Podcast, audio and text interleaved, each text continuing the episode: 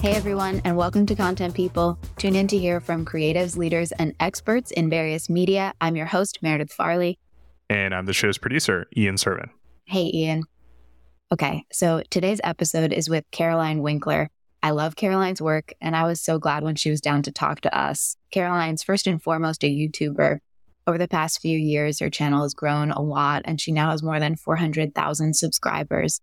Caroline also just started her own podcast called Not for Everyone, which we talked about a little bit on the show. When she started on YouTube, her focus was interior design videos, and that's how I found her. But over the past few months, she started to branch out into more personal content, and her following, me definitely included, is really, really here for it. I've learned a lot about interior design from Caroline through her videos, but I have also really, really admired her approach to content and how she's built out her own very authentic and unique brand. Absolutely. And I feel like that authenticity is so key on YouTube. And we spent a lot of time talking with Caroline about how important that community building aspect is on the platform and how her content has changed over time and how it's focused on building that relationship with her viewers who have given her permission to be more experimental and really create a lot of different types of content to follow her own interests and passions while ultimately still keeping that original audience and growing that connection over time. Yeah, she shared so much. We had a really great conversation. We hope that you enjoy.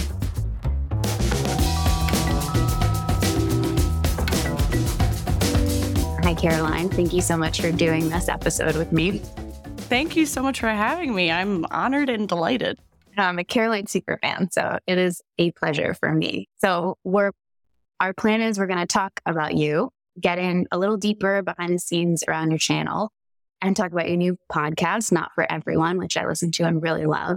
And then if we get to play Smash or Pass on office decor, which was inspired by your Smash or Pass holiday decor video, I love. Sounds good. That sounds great. Uh, so, for folks who aren't familiar with you or your YouTube channel, could you tell them a little bit about who you are and what you do? Sure. Yeah. I keep I keep having to change my uh, elevator pitch because the channel has changed a lot since I started. But um, I started a YouTube channel uh, just about two years ago, and it started with all kind of DIY interior design content. Um, I had really just an amateur interest. That was the content I was watching on YouTube all the time.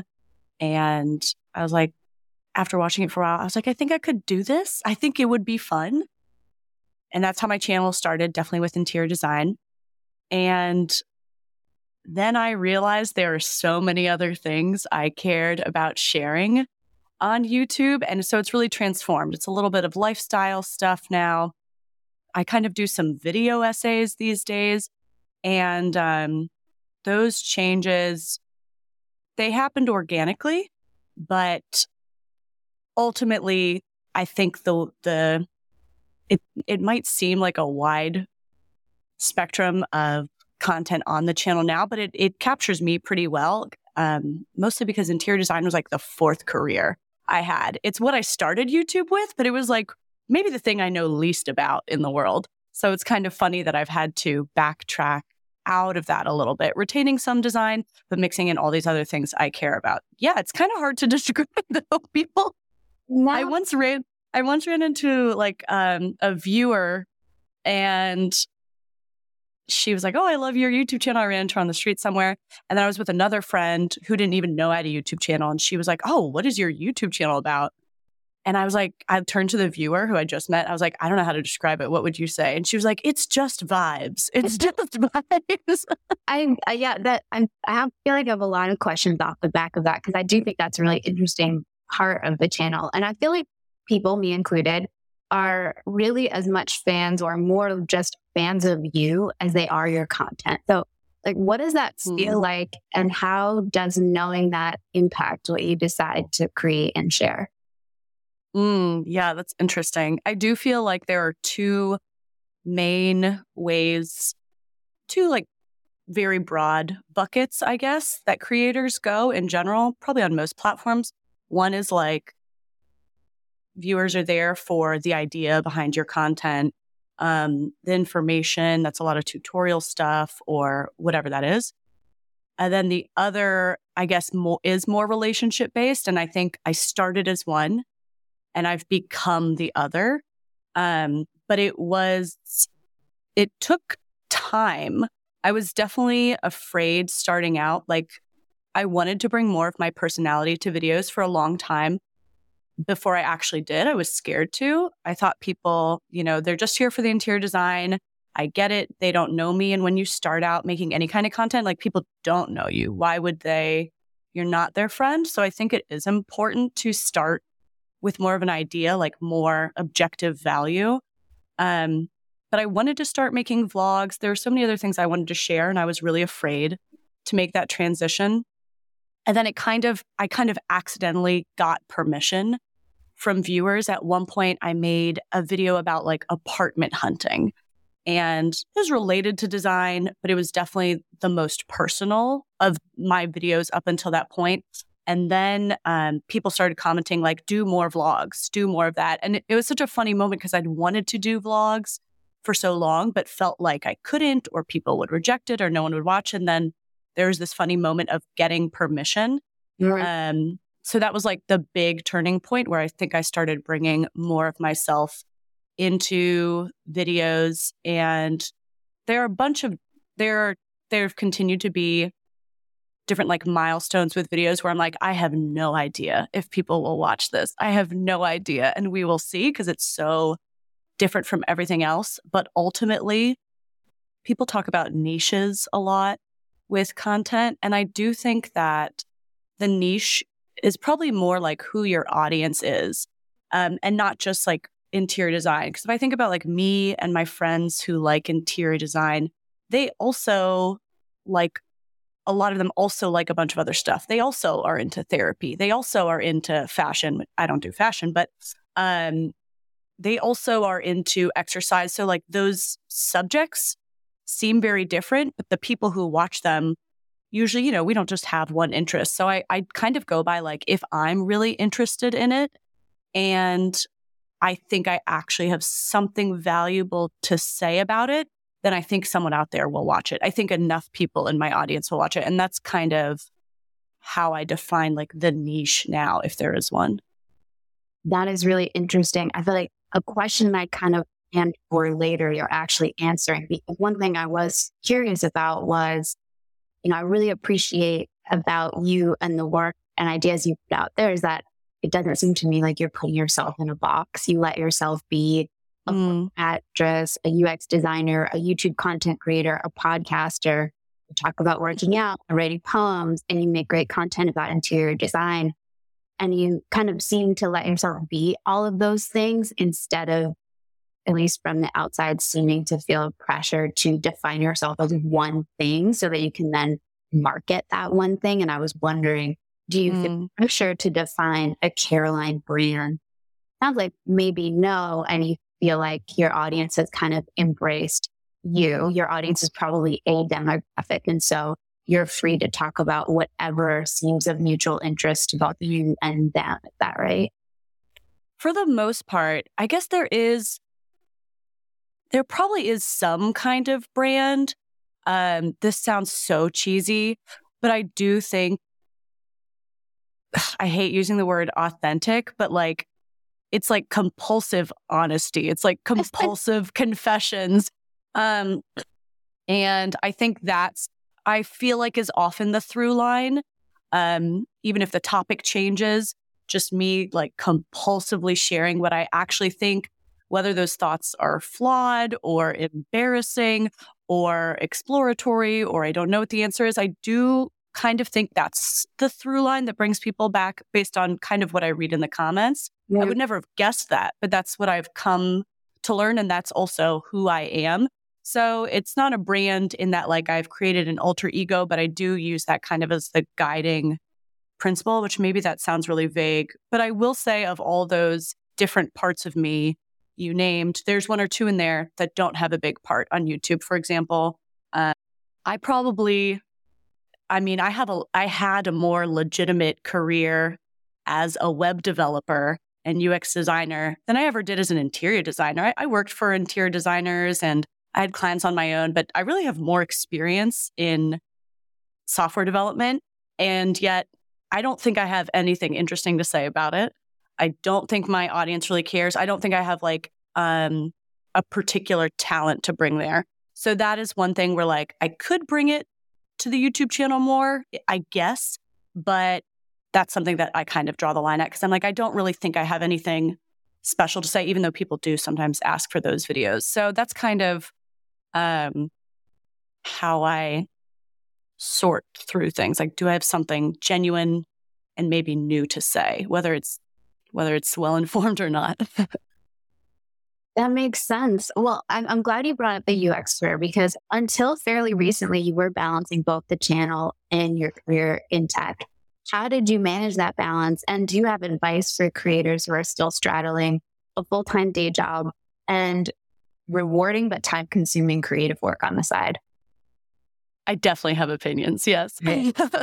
um, I will say that I I feel like I've um, done all versions of this. I've pursued a creative career, like when I was an actor, um, and all the pressure was on that. All of my income had to come from that, or I had to, you know, figure out out of nowhere like how to pay my rent, and that's that I don't recommend um, because it just puts a different kind of pressure on the the passion and the this precious thing you kind of want to protect and you want to give a very like pure kind of energy to as soon as you have the pressure of relying on it for income it can really um it can really warp things and kind of get in the way of you i think making what the the best thing that you can make. Um so then later yeah i was working my tech job and it was very time intensive to balance that with YouTube. I did both for about maybe a year. I did both for a year. I will say full disclosure, I was work I was working like 90 to 100 hour a week. It was very difficult um and also I am I think it was the best thing for me to do for a short period of time because it took that pressure off of YouTube needing to um provide an income immediately. Like I just had the chance to explore and do what I loved and like if you're creating content, I do think you like if you don't love doing it, you're going to be really tired because it's con- it's tiring. I think like you know I it it was helpful to protect it as something I loved and something I was having fun exploring.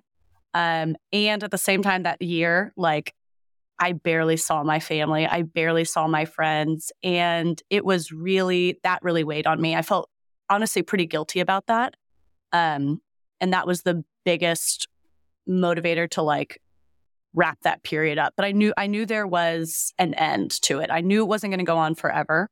Um, and and although you know you're really tired working those kinds of hours, it's also energizing to me. I was so much more tired putting in 30 minutes in my software development work than than working till 5 a.m. on a YouTube video. Like one is energizing and and I would still be up like I couldn't go to sleep. I couldn't stop editing because you care about this thing. So that is a that is a great feeling. I think that's like really good feedback if you feel that. Um I think the key would just be for me as kind of a perfectionist, it was really important to learn where I was happy to cut corners. And I cut a lot of corners in my day job. I like stopped, I kind of relinquished this need to be the absolute best employee.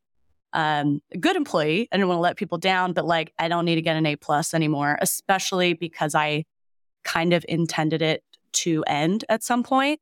Yeah. Um, where you can do the minimum, like without being a jerk. Figure that out. And um and I think, yeah, just having kind of a an end to the sprint in sight or knowing what those benchmarks are for you, like that you would be willing to quit, that you would be willing to cut down. I also talked to my employers at my tech job and eventually got on a schedule where I was only working 30 hours a week. So that was like, they were really supportive. It was a culture where they supported people you know, pursuing their outside projects or they supported, you know, parents who wanted to spend more time with their kids and things like that. So that was really fortunate. I know not every job will give you that, but it can't hurt to ask if there are things that, I don't know, to change your schedule or change your hours a little bit to make that sprint a little more survivable. Um, I just try to find those things, but it, it was a lot of work and I, I kind of disappeared from society for like a year, I would say. It's interesting and it makes sense to think of that as like an intentional sprint as opposed to just the reality you were living with at that time. Yeah. Um, but I mean, congratulations on making the full time transition. You have had such Thanks. tremendous like growth and popularity. I think you have almost like 400k subscribers as of now, though every time I look, it's more. Um, I think a lot of creators really dream about getting the kind of numbers and subscribers you have. Why do you think that the channel has been so successful for you? It's tricky question. Tricky question. um, huh after, I will say, um, I think there are a lot of things I've done right, but also because I had previous careers where I was the same person, I had the same work ethic, I had the same quote unquote talent or offerings, and those careers like didn't go anywhere. Those performance careers didn't take off. I I know because of that, I know that there is luck that comes into play. Um, I know that like working hard and thinking you have something to offer doesn't it doesn't guarantee anything, unfortunately. Um, so I am aware of that. I think there's luck at play for sure. And also, YouTube does seem have, to have a little more meritocracy to it. Like you can look at the numbers and see when someone left your video, when someone stopped being engaged, and if you're willing to make those changes. Um, I I feel like I I really did pay attention to those kind of metrics and analytics up top figuring out how to pack as much value as possible into a video and make them tighter and tighter and just like really hard to click out of because you're mm. feeling compelled. Um, I got the, I think the first thing I learned was, yeah, just how to put what I thought of as value in every single second. And I think in my earlier videos, the value could be like interior design information. It could be a funny joke. It could be something that's visually, aesthetically pleasing to look at, like a montage or a DIY project or whatever. But like every moment had to be kind of packed end to end with one of these values. And and then I think the other big thing is actually again, so lame, but I, I do say things or I've become comfortable slowly saying things on YouTube that I think a lot of people won't say or that is at least less common to say. And that to me is kind of like low hanging fruit because A, it's my genuine personality. I've always, I've always gotten in trouble for like saying things that upset people or that shock people. That's, that's who I am. And B, YouTube can be so censored and like YouTubers mm. can be, everything can be so PG and so safe because like because it's the internet and sometimes it feels scary to say something risky which means that if you are willing to say something riskier not for the shock value but because it's honest and you're willing to put it out there and people resonate with it i think it stands out a lot more i think in that way it's kind of easier that's to me like an easy way to stand out but it, it does involve taking risk and i feel like i've taken a couple risks some that like have given me sleepless nights and sometimes they have good returns. Sometimes they don't. Interesting. Yeah. I mean, your videos are never, ever bland. And I don't think as a viewer, I just appreciated that. I never really thought about the risks behind it. Like, are you comfortable sharing? What are some of the videos that afterwards you were, or maybe before you felt like, I don't know about this one. Maybe I shouldn't have done it? Yeah, it can even be little things though. Not it doesn't have to be anything groundbreaking like a really small one would um yeah, this isn't mind blowing, but I really debated over like including my mistakes and my imperfections, even with interior design. Um, there, when I started, there is definitely this pressure to like present as an expert and present with authority. But like, I'm not an expert. I don't have any authority. Why am I doing that? And ironically, the thing people connect with more, um, you know, if they're tuning into my channel for interior design help, they they want to see a human figuring yeah. it out and stumbling through, and they want to see something they can relate to because that's how everybody feels in their home. Is like, I hung up this thing. I don't know if it's right. My grandma gave it to me. It's kind of ugly. Like that's reality, or you know. I got these curtains and they're like a foot too short and that looks pretty dumb, but I'm living on a budget and I'm going to deal with it.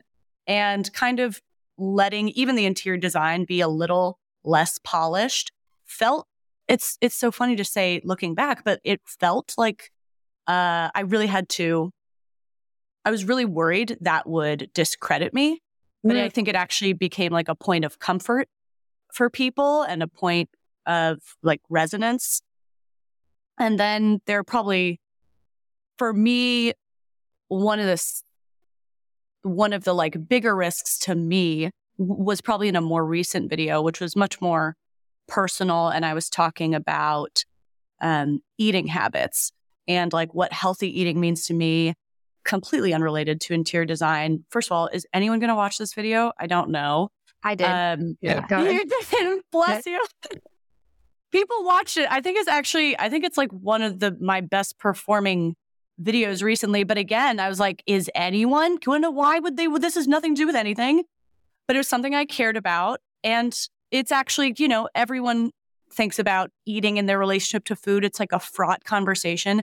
And I personally have a very fraught relationship with it. And that, that conversation um, with my own difficult history, um, that was so stressful for me to talk about. That was, that was like the most, I, I, I filmed this video kind of on a whim. I was just overcome with inspiration to film it. And then when I sat down to edit, I I think I like truly went insane. I was so stressed about it. Um, I regretted the whole thing and I ended up being really proud of the video I put out, but it was a really difficult conversation for me. I had no idea if anyone would like hear what I was trying to say, if anyone would watch, if they would attack me for it. Um, and I don't know. I kind of have mixed feelings about that. Like it, you know, that video did well. It was people were supportive. Um, I got really positive feedback, and it like cost me so much emotionally. Yeah, that I I'm not sure I would do it again. Um, so I don't know. I well, I watched that video. It really resonated with me. I absolutely loved it. We can link it in the show notes and just like mm. sure if someone if anyone listening is curious and haven't watched it, it was kind of, I'd say the the headline was kind of like calling BS on a lot of those what you eat, you know, like bloggers or um, celebrities giving their what they eat in a day journals mm-hmm. essentially, which I think you mm-hmm. I mean, it's always like they only eat green juice and or they eat like 5,000 calories. And you're like, I don't think that's what you eat every day. I don't think either one is true. Yeah. I, I just have so many things to say off the back of what you said, but just I, I'm trying to collect my thoughts on it. I am so interested in that final bit, which is that yes, it was successful and yes, it resonated with people, but you're also mindful of how much it cost you and you don't know if it was worth it. And mm-hmm. I think that is fascinating and something that I I love your perspective on that because I think there are a fair number of folks or creators who might say, but it turned out the numbers were good. So it was a black and white success. As opposed mm. to, this was, this caused my, you know, I, if someone, if you were like, you know, racked with anxiety for those days, what was that cost to you? And yeah. Um, also, when you're talking about the fact that you allow yourself to be imperfect in the videos as opposed to uh, presenting yourself as just the like uh, uh, an expert who never makes a misstep. I feel like for me, that is what made them so accessible. And I feel like you are the only resource for interior design that I have ever engaged with that I actually came away feeling like I get it a little bit more. I understand it. And I think it's because oh. you would you would talk through, you know, the practical, like you talk through your thought process. And then when you did make a mistake, you'd show it. Like you'd be like, but the wallpaper up ahead of the molding or whatever. Um, and like, I appreciate that because I feel like when if I'm in the midst of those projects and I inevitably screw it up, I start to feel like, well, no one else screws this up. And like my inner critic gets really, really strong. And then it's really demotivating. And I'll be like, well, F it. Like this room will never look good. I'm bad at oh, this. Oh, yeah. and like, oh, yeah. You are so good at, um, you know, you have beautiful results, but the fact that you're so honest about sometimes not being sure about it or needing to sit with it for a while or like wishing you did things in a different order makes it more accessible. But I also understand what you're saying because I I think when I'm talking about management or leadership, sometimes I also have, I'm compulsively honest in a way that later on I'm like, I shouldn't say that, you know, like, so it is really, really hard. It's, um, I don't know. I've noticed, I, appreciate you sharing that. I'm really grateful as one audience member of yours that, that you do, but it's interesting to think of the cost that it has for you. And I understand what you're saying there too. Yeah.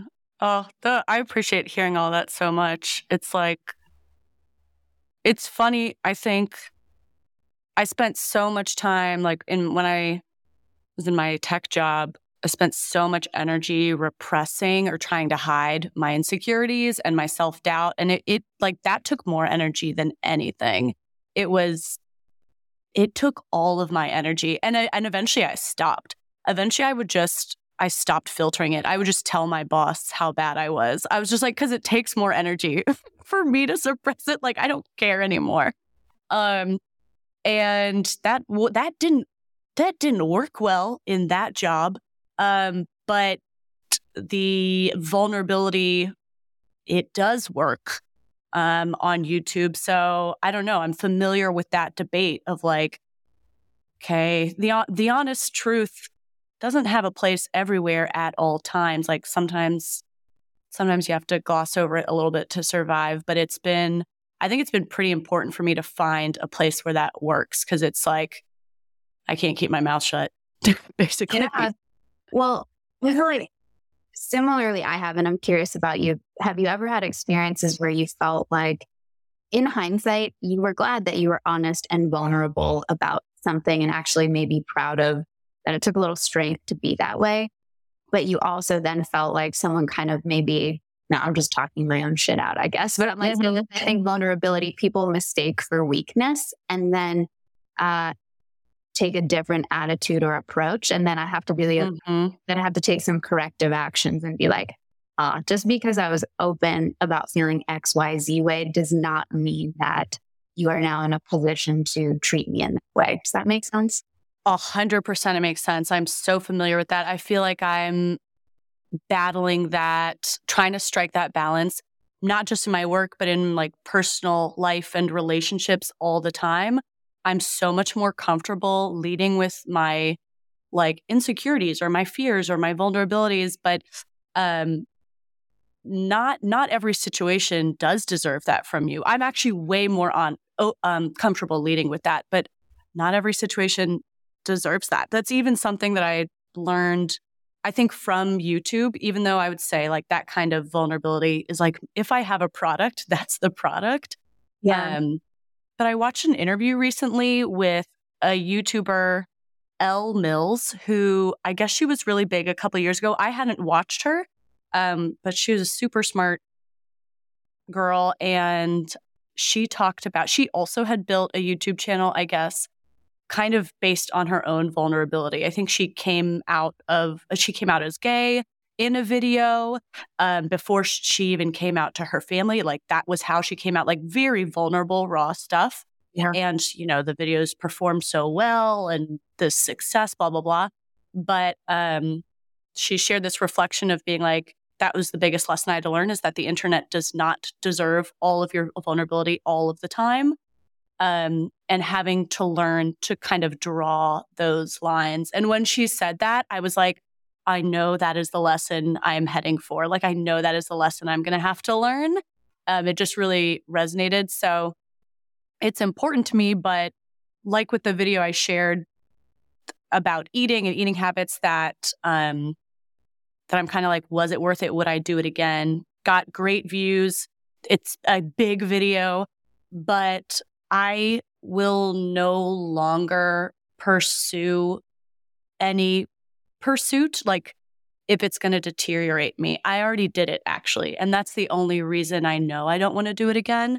Um, I did that when I was an actor, just pursued something till it completely, like, there was very little left of me. I had left nothing left to give to family, to friends as a person.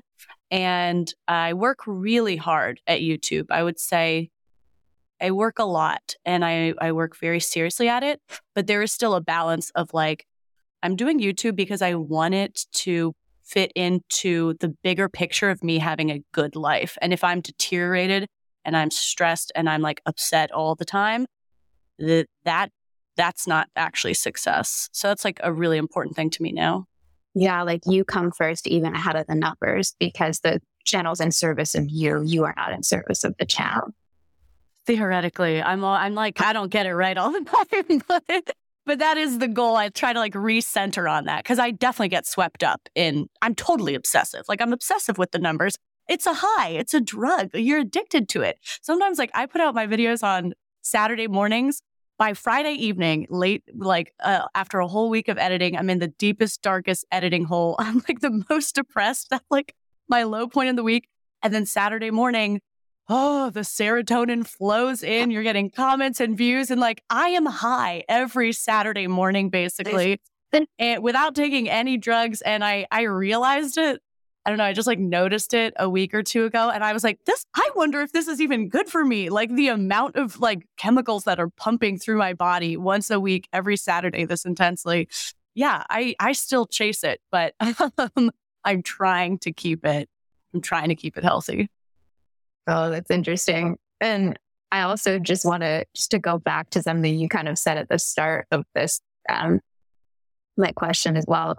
I love what you said about basically allowing yourself to make a judgment as to whether or not you are required to be your most honest, vulnerable self in any situation. Because I feel like that's such a helpful thought because it almost it takes uh, it values like discernment as much as it values authenticity and allows yeah. you to weigh the two as opposed to to steal your words again, being compulsively honest. So I, I love that. I think that's really great wisdom. And thank you. I'm going to use it's yeah, yeah, it's really tough. I I find it really tough, especially in like you know your more um traditional work settings because so many people do show up with walls up. And so yeah. even if you're ready to be vulnerable and you're willing and ready to accept, accept someone else's vulnerability, like people can be in different places. I really do. I still struggle with like figuring out where those lines are, but yeah. Totally. And I don't know if this would be true for you, but I know for me, even at moments when I'm making a decision, I'm like, this person has a wall up. I don't actually necessarily trust them. I still then actually feel guilty for holding back. Yeah. Um, yeah, I think that's the compulsive. I don't know what the word is like honesty, integrity. Those are no, because I think you can hold back and still have a lot of integrity. Yeah, but um, it's like in me because I I relate to that feeling. It really feels like I, I have like a compulsive confessional part of me. Um, it's not healthy. It's not good, and I could you know, that's a whole other podcast where that came from. But um, yeah, if if I was also, I don't know if I should talk about this or a lot, but I, I was also in like a really long term romantic relationship where um, I was always, I, I learned, I was taught to compulsively confess basically. Right. And it was pretty painful. And and I think I've carried that with me a lot. And in some ways, I think it's really helped my YouTube channel and the work I do there. But it's also like personally something I'm still like having to undo. Yeah, I don't know. Well, I'd love to. I know you've got your new podcast called Not for Everyone. I listened to your several episodes and I loved it. I'm so stoked to have more of your content in my life. I couldn't talk about it a little bit. I'd love to. I'm so delighted you listened to it. I think um yeah. The the podcast I host with a co-host who is a dear friend of mine from back from elementary school. We've known each other for a long time. And the it's an existential commentary podcast. hosted by, we say, one hater and one lover, which is kind of captures our different perspectives on the world. Um, she's quite enthusiastic, and I, I would say she's the lover. And people describe me a lot as a hater. I don't know. I don't reject that. Um, but I also feel like it's more complicated than that. I just I just have a lot of fat opinions. I have a lot of opinions. And um I have a fun time with that. But I really started the podcast because I obviously love to talk, like, look at me go. and there were so many more things that I wanted to say and share and explore that I really think do not have a place on YouTube. Like, I like pushing some boundaries with YouTube, but there is also a limit. I won't just put anything up there. Yeah. And I, and I, yeah. And I think people are still there for a certain kind of package. So the podcast made sense. I also wanted like a separate business, a separate investment. I'm just always prepared for anything I do to burn and die, including YouTube probably one day. So this kind of like another investment I wanted to start and I wanted it to be more relaxed than YouTube. I'm I'm way less perfectionist about it. It's a conversational podcast um, with my dear friend, and we talk about all the things that I, at least, am processing in life right now. And I know a lot of my friends are, which is dating and career and these existential questions and relationships, um, self development and discovery and therapy topics. Um, and we both also have a history, in addition to having an interest in those topics, we also have a history in comedy. So I think that's like the spin we try to bring to it is tackling some heavy topics at time at times, but also like cackling half of the episode and being obscene and trying not to take it all too seriously. Um, it's been a lot of fun. It's it's I didn't know how it would go. Podcasting is very new to me, but it has quickly become like the exact thing that I was craving in my life. Um, yeah. That's interesting. Why do you think you feel why do you think you're putting a little less pressure on the podcast being perfect than you do the YouTube channel? Because I literally don't have the time to do it any other way. I was like, I, I mean, I, I still work seven days a week. So I was like, there, there's not, we, I don't have the hours to put more to it. I need it to be more relaxed or else it can't happen. And, um, and I also was just craving a different energy. I was craving a more a more relaxed, exploratory, casual pursuit. Um, the thing that I do think is hard about content creation, at least um, on for YouTube, and I know most people relate to this, is that it's it's a hamster wheel. It's just nonstop. And for me, like by the time I put up a video, I am starting on the next video that day, or I've already started on it. Sometimes I'm working on three videos at a time or more. There is never, which is crazy because if you're doing something creative, um, part of creation is like an incubation period or where you're thinking about it. And the way my schedule works now, it is constant output. You are constantly executing. And I think that's how it is for most people, which is insane. And that's why you get burnout because there is no like simmering period. There's no incubation period for this creative output, which is insane. It doesn't even it doesn't even work. Like it doesn't really work, which is why um, I think there's so much burnout. And uh, I'm one of my goals this year is to take like four weeks off. There are I I don't know when they'll be, maybe like a quarter, one a quarter, but four weeks where I'm not putting out a video I'm not even going to put out like a backup video I made, just completely unplug. And that's, it's so funny because that seems impossible to do. I had to like intentionally set that as a goal. But that's like a normal number of weeks off to have from a job. Um, that's like a stand, pretty standard number of weeks to take off. And it doesn't exist yet really with content creation. You know, it, um, you have to fight for that and you pay a price. You pay a price. You might come back to lower views or lower numbers. Like it's so hard to take that. But with the podcast, I was hoping to not get into that position by just keeping it really low effort. All our conversations are just like live conversations. We don't do too much work planning. And so that was important to me for that reason. Well, I hope you get those four weeks off. That sounds thank you. Thank you. Um, all right. Well, should we move into office decor masher pass? What do you, Let's do it. Uh, yeah. Right.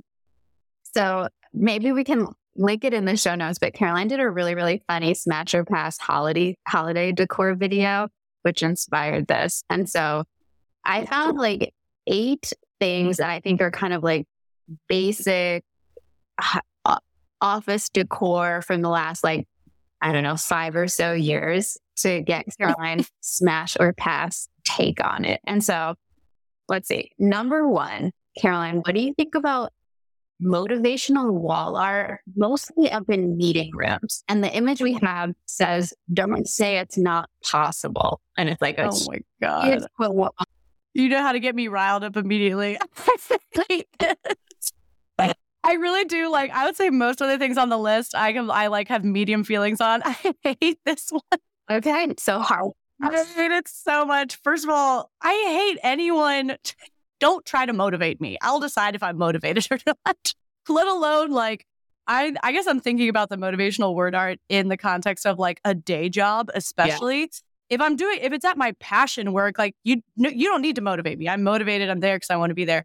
But if it's at my day job, I I reject this idea that I need to feel motivated. I'm motivated by my paycheck or maybe I like the work or maybe I like my coworkers or maybe it's a nice environment.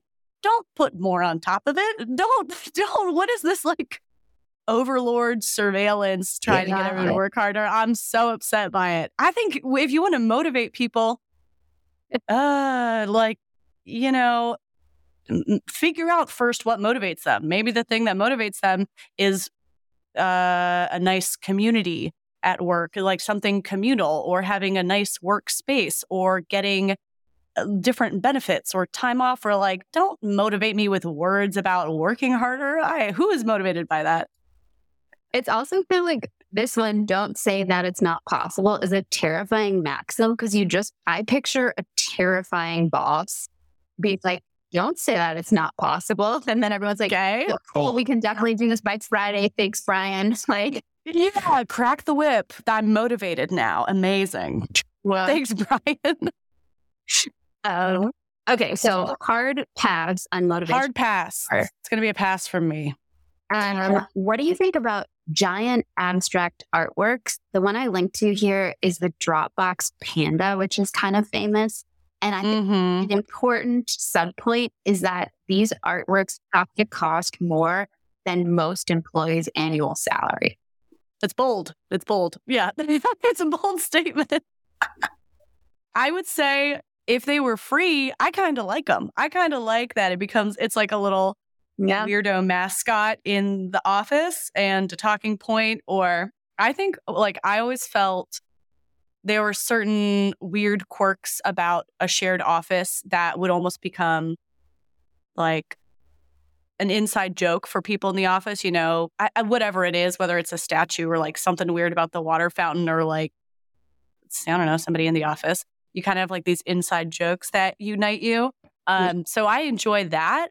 But if if you are putting a panda sculpture of of this size and this much money in your office, you better be offering that you better have a super nice staff kitchen.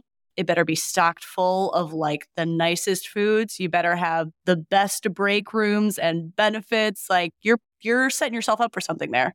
I'm gonna say I'm I'm not I'm not gonna pass on it. I'll it's a reluctant smash, I think. Reluctant. Smash. Okay. Big artwork, reluctant smash. I like that. What I don't know why I'm taking notes. I think I'm gonna have to say. I love it. For, for the quiz later, I'm gonna quiz you. Uh, right. Cubicles versus open offices. What do you think?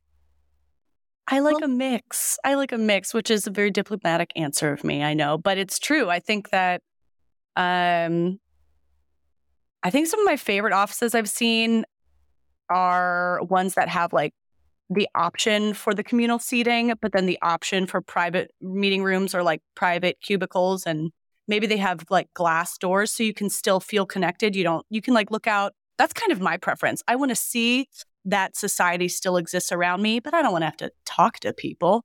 I don't want to hear what they're saying or like be interrupted with their chit chat.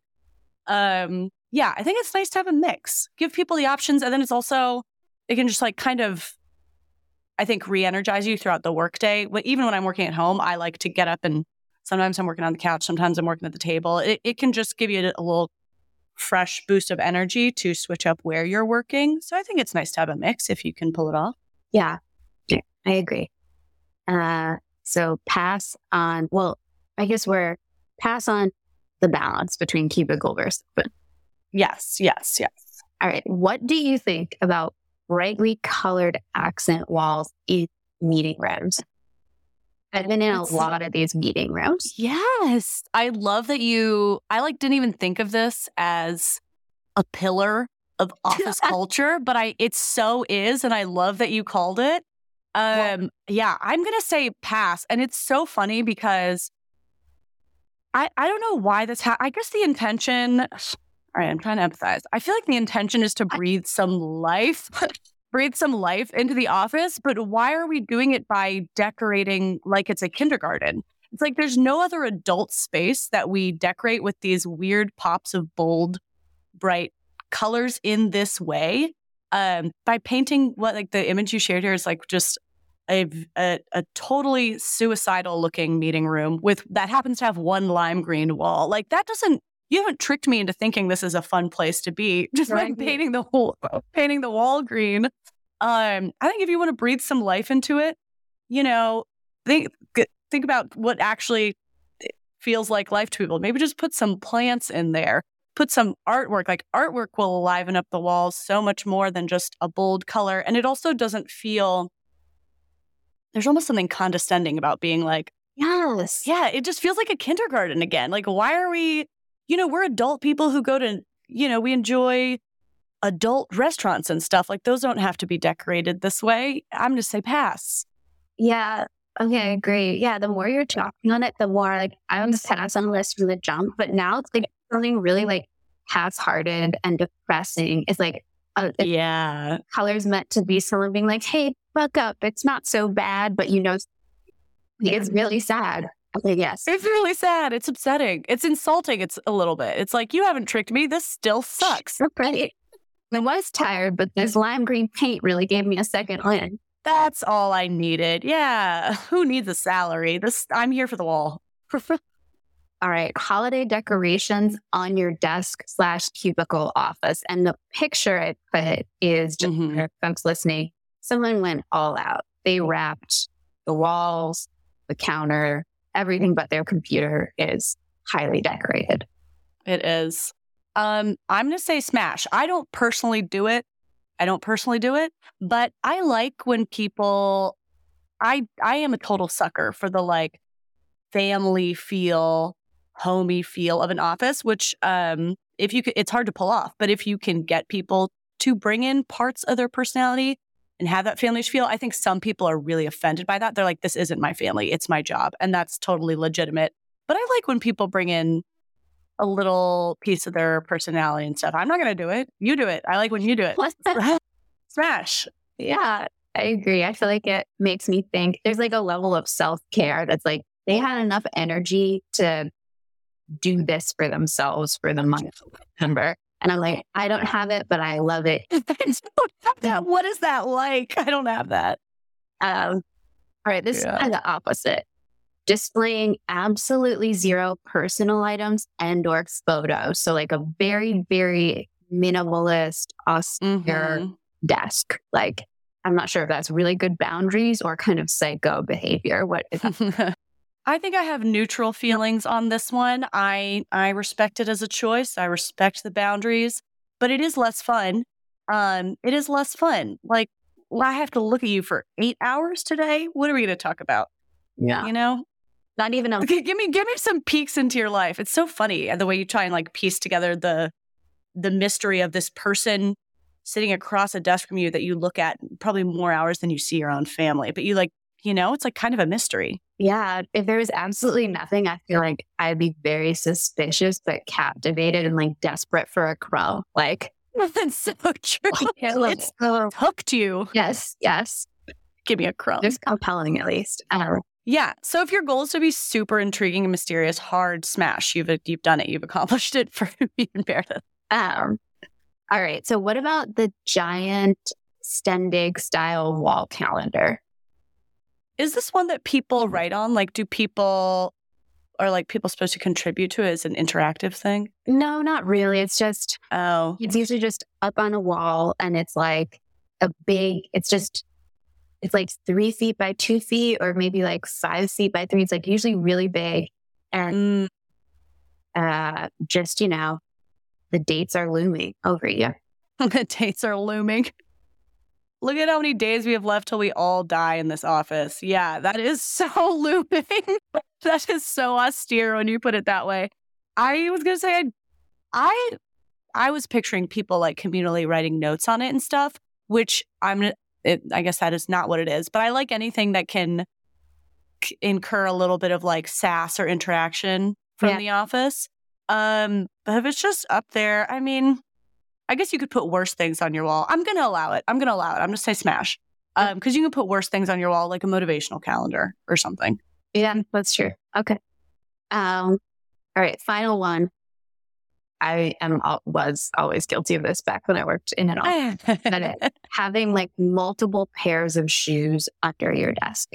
so funny.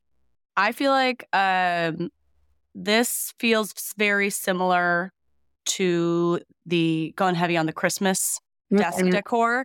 It's like you're you're making it a little bit of your home here. I like it. I like to see it. Smash.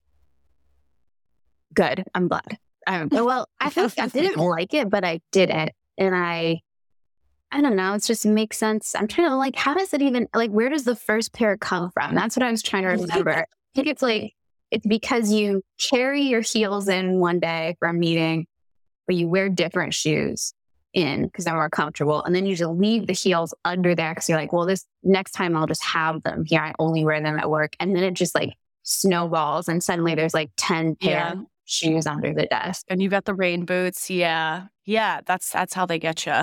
Yeah. All right. Caroline, thank you so much. Is there anything that I didn't ask that you feel like you'd want to um just want to say?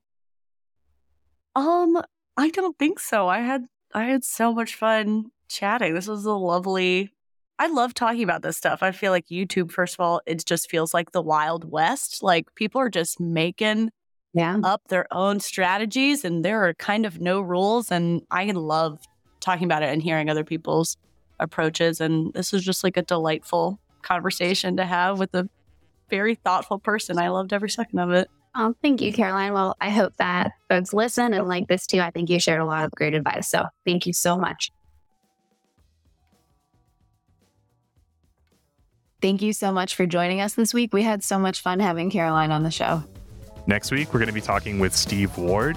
He is an executive search consultant, and we're going to talk to him about building a career in marketing and how to navigate the current world of uncertainty, but also opportunity. Now, if you like the show, please don't forget to rate, review, and subscribe in your podcast app. That really helps other folks find the show. Also, consider subscribing to the Content People newsletter. The link is in the show notes. And that's our show. Thank you so much for listening. If you want to get in touch, our email is in the show notes.